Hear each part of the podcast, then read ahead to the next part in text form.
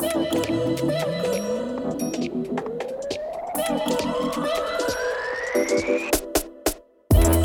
い、ということで、えー皆さんお待たせしました。先ほどからずっと陰で話しておりましたけれども、えっ、と、福岡 Growth Next、えーここのですね、えー事務局をやっております。勝木と申します。よろしくお願いいたします。はい。ということで今日はですね、えっ、と、 Hello FGN newcomers、えっ、と、福岡で起業してみたというところで、えっ、と、FGL に入居されているえー方でですね、まあ、あの比較的最近入られた方ですね、そういう方にぜひフォーカスを当てたいなというふうに思ってるんですけれども、馬場さん大丈夫ですか？すごくカメラ揺れてますけど。いいよ。じゃあちょっとで今日この内容ってポッドキャストになるんですよなので最初にちょっとあのこれピッチのところ流れてないので簡単にもう一回自己紹介をお願いしたいと思いますじゃあ松井さんもう一回ちょっと簡単に自己紹介お願いしますはい。株式会社カームワールドを代表しております。勝井と申します。今は旅の記録アプリパッカーというものを作っております。もともとはあの傘のシェアリングサービスのアイカサっていうところにいました。よろしくお願いします。よろしくお願いしますじゃあエアンプの斉藤さんよろしくお願いしますはい、えー株式会社エアジャパンの、えー斉藤です、えーずっとアーティストをやっていて2019年なんで3年前まで、えー、初決勝してシルク・ド・ソレイユに出演していたビートボックスのアーティストです。で、えー実はですね起業したのもう3年ぐらい経ってるんですけれども、えー出たり入ったりあの FGN さんにしていて、えー いつもフレッシュな気持ちでえー参加させていただいております。よろしくお願いします。お願いします。じゃあそれ馬場さんもう一回自己紹介ちょっとお願いしていいですか？はい、株式会社ボルルの馬場咲です。私はあのセクシャルウェルネスというフェムテックあの女性の健康課題の解消するサービスプロダクトをあの企画している会社を作っています。よろしくお願いします。はいえっ、とそれは今えどこですか？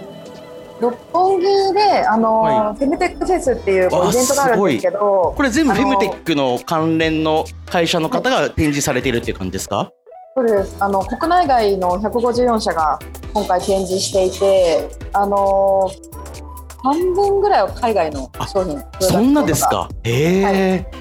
そこで今日皆さんその六本木ヒルズ49階かに集まって皆さんやられているってことですね、また後でお話ちょっとお伺いしますのでえっ、とはいよろしくお願いいたします。というところでなんかまずその今日お話を聞いてたりとかあとは今までまあ僕事務局として皆様とお話しさせていただく中でなんか皆さんそれぞれにこう天気があるなというふうに思ってましてああのウェザーの方の天気じゃなくて変わったところですねがあるなと思っていてまず勝井さんにお話を伺いたいんですけど、はい、先ほども自己紹介の時におっしゃってましたけど僕勝井さんに初めて会った時は相傘の人あの、はい。傘のシェアリングサービスでちょうど FGN にも入り口に2つあの傘のシェアリングがありますけれどもは最初に会った時には、えー、相傘の勝井さんだったんです。で、はい。次に会った時にはカームワールドの勝井さんだった。要は、えー、とスタートアップに関わってスタートアップのメンバーだった人が自分で起業したっていうところがあってなぜその今そのパッカーってサービスをやられていてなぜそれをやりたいって思ったかっていうのはさっき旅っていいですよね記録っていいですよねっていうところが来ると思うんですけど、はいそれをなぜこう起業っていう形で、えー実現しようと思ったのかそこについてちょっと聞いてもいいですか？はい。大きく2つあるんですけど、もともとそのスタートアップとか全く知らない状態で相傘に入って、で、相傘のメンバーってめちゃくちゃみんな若いんですよ。みんな、えー何歳ぐらいなんですか？代表が27おおなので、他みんな26歳とか25歳。マジか。そのぐらいで、で、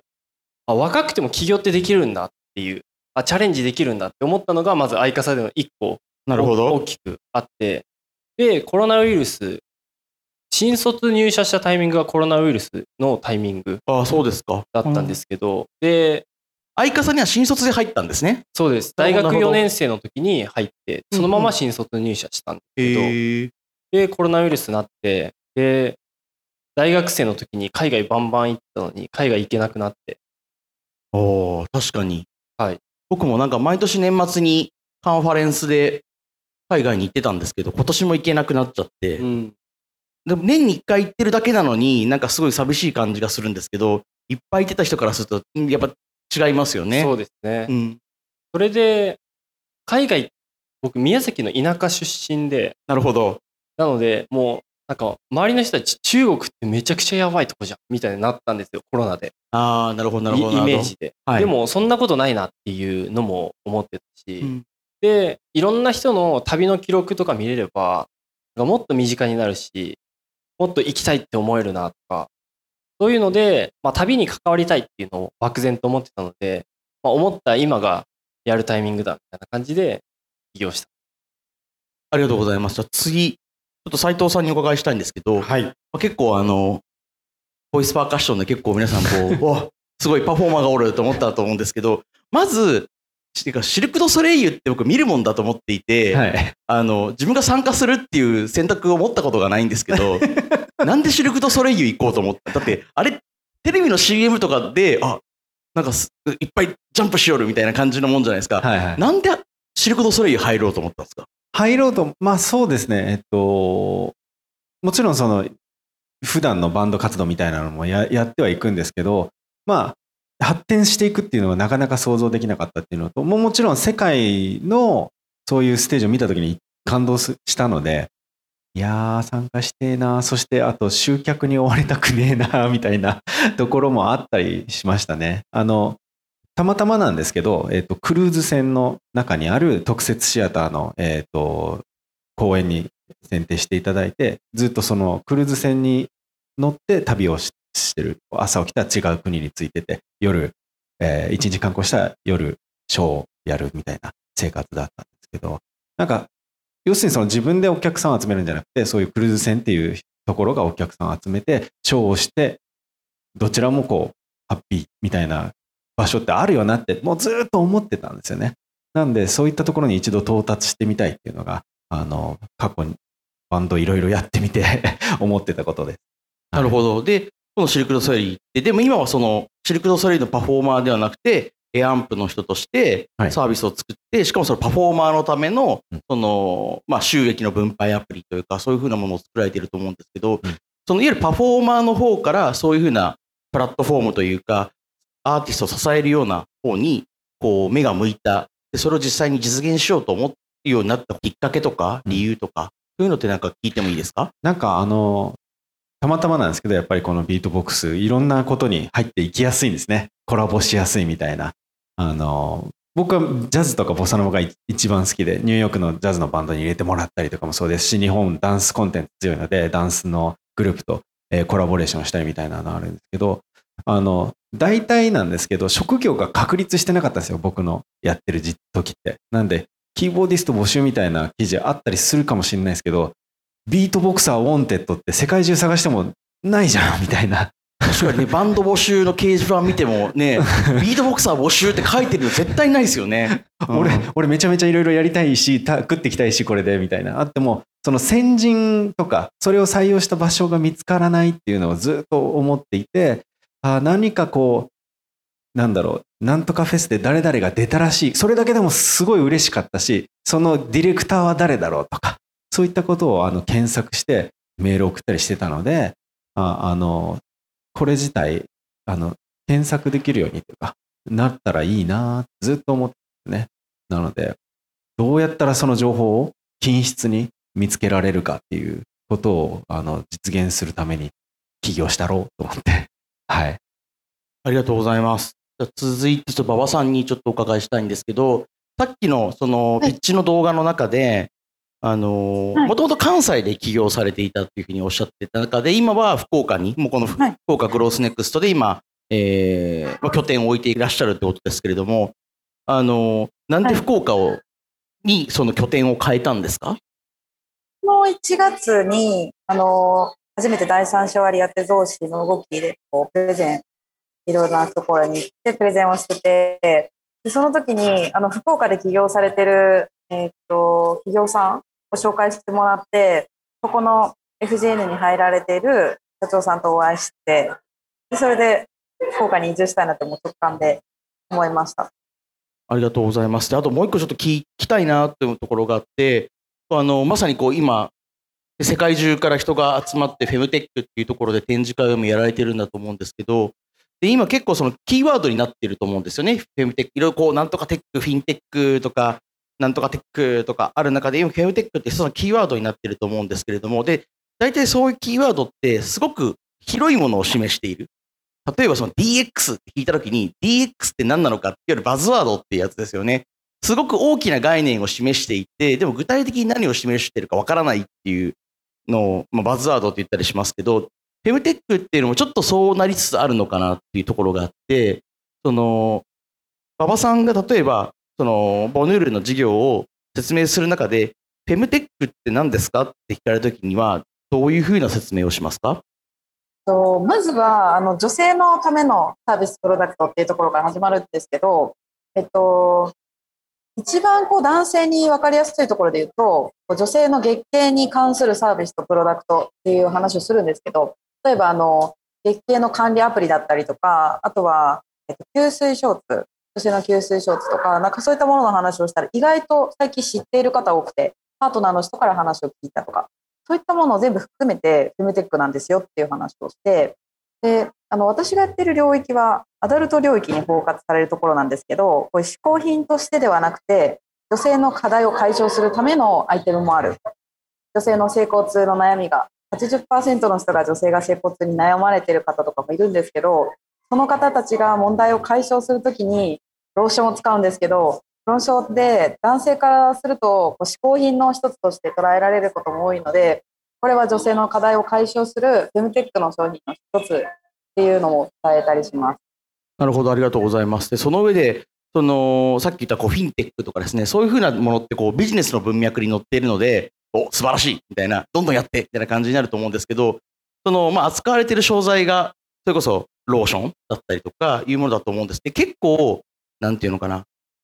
さっきほら男性からすると嗜好品というか、そういうふうなものに思われるっていうところで、結構この、なんていうのかな、フェム、なんか、えっと、フィンテックとかそういう、なんとかテックに比べるとちょっと伝わりづらいというか、まあ、壁があるというか、そういうふうなところだと思うんですけど、なんかそういうふうなのでこう困った事例とか、逆にそれを乗り越える上で、なんかどういうふうなことをやったとか、言ったらよかったよみたいなところって、なんかあったりしますか？えっと、困ったことは特にないんですけど、なんか、むしろ40代、50代の方の男性の方が、フェムテックとかこういうセクシャルウェルネスの領域に関してすごく理解があって、それは私がお会いしてる方がそうなのかもしれないですけど、結構こういう領域って、多分話す時も話される側もすごく照れる領域ではあるんですけど、確かに僕も今すごい気を使いながら喋ってます。はい。そうですよね。なんかこう、性のタブーとか言うと、あの、セクハラのタブーが思い浮かぶとかっていう方もいるんですけど、えっと、まずこう女性の体って男性にとってもわからないしで男性の体は女性もわからないのでまずあの私は整骨の例をよく話に挙げるんですけどそれを言うと知らなかったってあの言われる男性がすごく多くてなんかそこをこう真面目にちょっとあの咀嚼した話をしていくとこう意外とこうお話をちゃんと受け取ってくださる方が多くて私の場合はそうですね。あ困ったことで言うとえっとついついこうカタカナとかフェムテックとかこうなんだろう慣れた言葉を使いすぎて男性が困惑してついてこなくなる瞬間があってなるほど。その時に心を閉ざしてしまう方はおられました。あでもそれはなんか あれですねそのフェムテック領域に関わらずこうスタートアップ業界というかなんか MVP って言われて多分その普通 MVP って言われるとあの、モーストバリアブルプレイヤー一番、一番活躍した選手のことじゃないですか。でも、えっと、ミニマムバリアブルプロダクトか。はい、要はその、プロダクトを作る上で、あの、何か自分のビジネスを実現する上で、一番最低限の、えー、機能だけが乗ったプロダクトのことを MVP ってね。で、そういうのって、僕らが聞くと MVP ってなったらどっちだろうって思うんだけど、あるあるですよね。ね一般の人。いや、俺さっき言っちゃったわ。二人とも MVP 言ってたなと思って、これ後で突っ込もうと思ってたんですけど、結構その、用語の使い方というか、人に使える上で、で、あの、でもこれ FGN とかにいるような人たちにこう伝える上ではそれでいいんだけれど、うん、コミュニケーションをするっていうところで言うと、なんか、その言葉の問題というか、用語の問題っていうのはあるのかなというふうに思っています。でもその、例えばその、難しい、なんかそのフェムテックの言葉を使って、ちょっとそのなんこう伝わらなかったみたいなところに今話がある中で、それをこう乗り越えていく中で、なんかこういうことしたっていうのはなんか馬場さんあったりしますか？頑張ってあの日本語に訳したとかそういうことですか？なんか、うん、はい。すごく意外、なんかすごい意外だったのは、比較的こう若い人の方が理解があるんじゃないかなって思われそうじゃないですか。だけど、40代、50代の男性の方が理解がある感じがしたっていう言葉って結構僕意外だったんですけど、なんか、それってやっぱ伝え方の部分であったりとかするんじゃないですか？そうではない？片運なんですかね。でも、えっと、多分私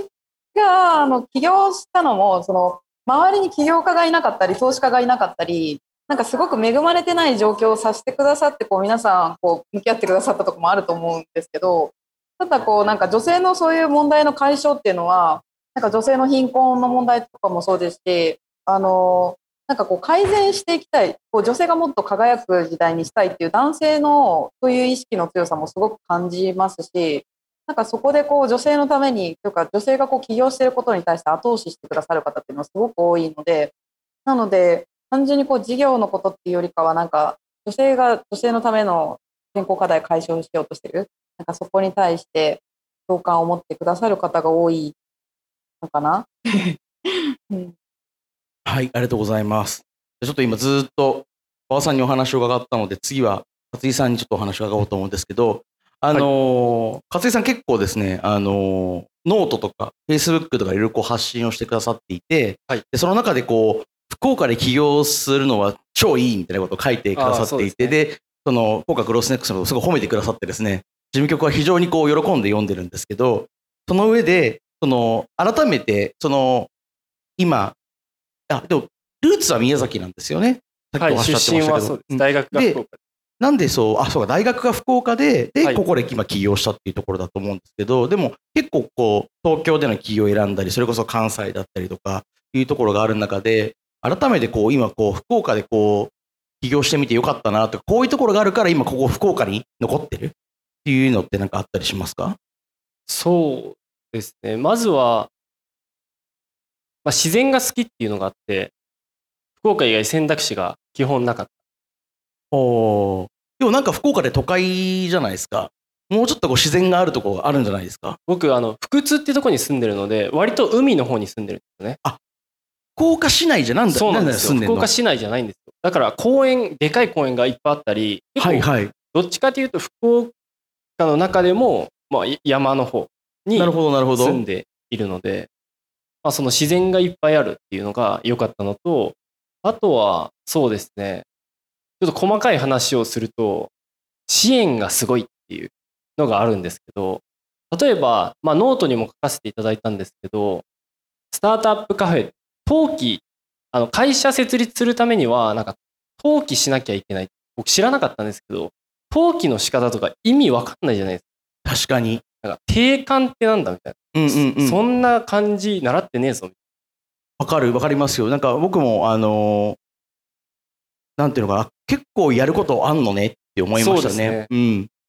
で、なんか1円から起業できますみたいなのをインターネットで見てたんですけど。確かに株式会社1円で作れるようになりましたみたいなので書いてあって、なんか広告とか出てますそよね。うですね。あれ1円払えばできんのかなと思ね。そう思ってたなるほどね。でも全然そんなことなくて、15万ぐらい普通にかかんじゃん。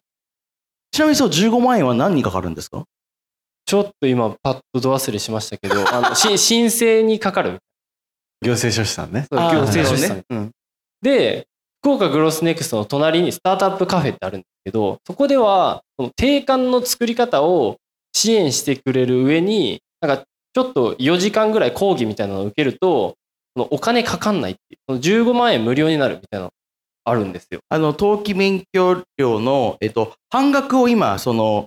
創業支援の講座を受けると、国が半額出してくれるんですけど、だから、他の都市だと、その半額持ってくれるだけなので、その半額、だから7万円ぐらいは本当は払わないといけないですよね。で福岡市はその7万円も出してくれるっていう。そうなんですよね。あの実質そこの登記の、えっと登録免許税か、はいがかからないっていうところが一個売りっていうところそこが良かったんですね。はい。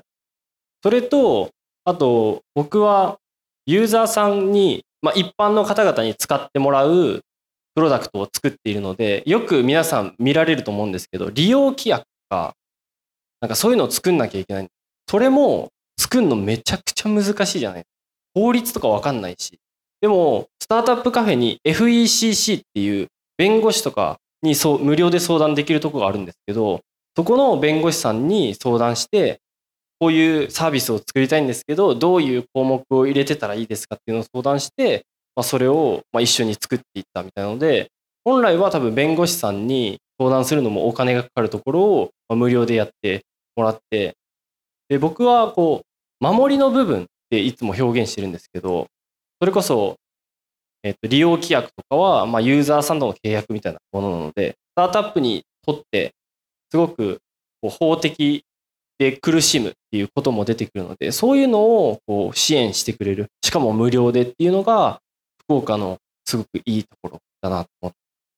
あの、利用規約とかプライバシーポリシーって結構その失敗しがちなところで、インターネットによくあの、ひな形が落ちてるんですよね。こうあの、こういうふうなプライバシーポリシー使うといいですよとか、一般的な定款ってこういうもんです。あ、えー利用規約か。だけど大体そういうのって自分がやりたい事業にマッチしてなかったりとか、そうそう、ここの情報いらないのに取ることになってるとか、で、本当はここの情報を取るアプリなんだけど、必要とするアプリで、そこのちゃんと同意を取りたいんだけど、そこを取らないことになってて、ちぐはぐになってたりするわけですよね。うんで、それこそ、そこはちゃんと事業の方の専門家の意見を聞かないといけない。中で、そこでお金がかかる中で、あの、スタートアップカフェ、もうこはいの向かい、向こうですね。今この会場のに行くと、それが相談乗ってもらえるってはいいうところ。なるほど、なるほど。結構、それがまあ、まさにその創業支援策というか、そこが熱いっていうところですね。そうですね。困った時に聞けば、割と何でも教えてくれる場所がある。もう多分、向こうの方ですごいみんな喜んでると思います。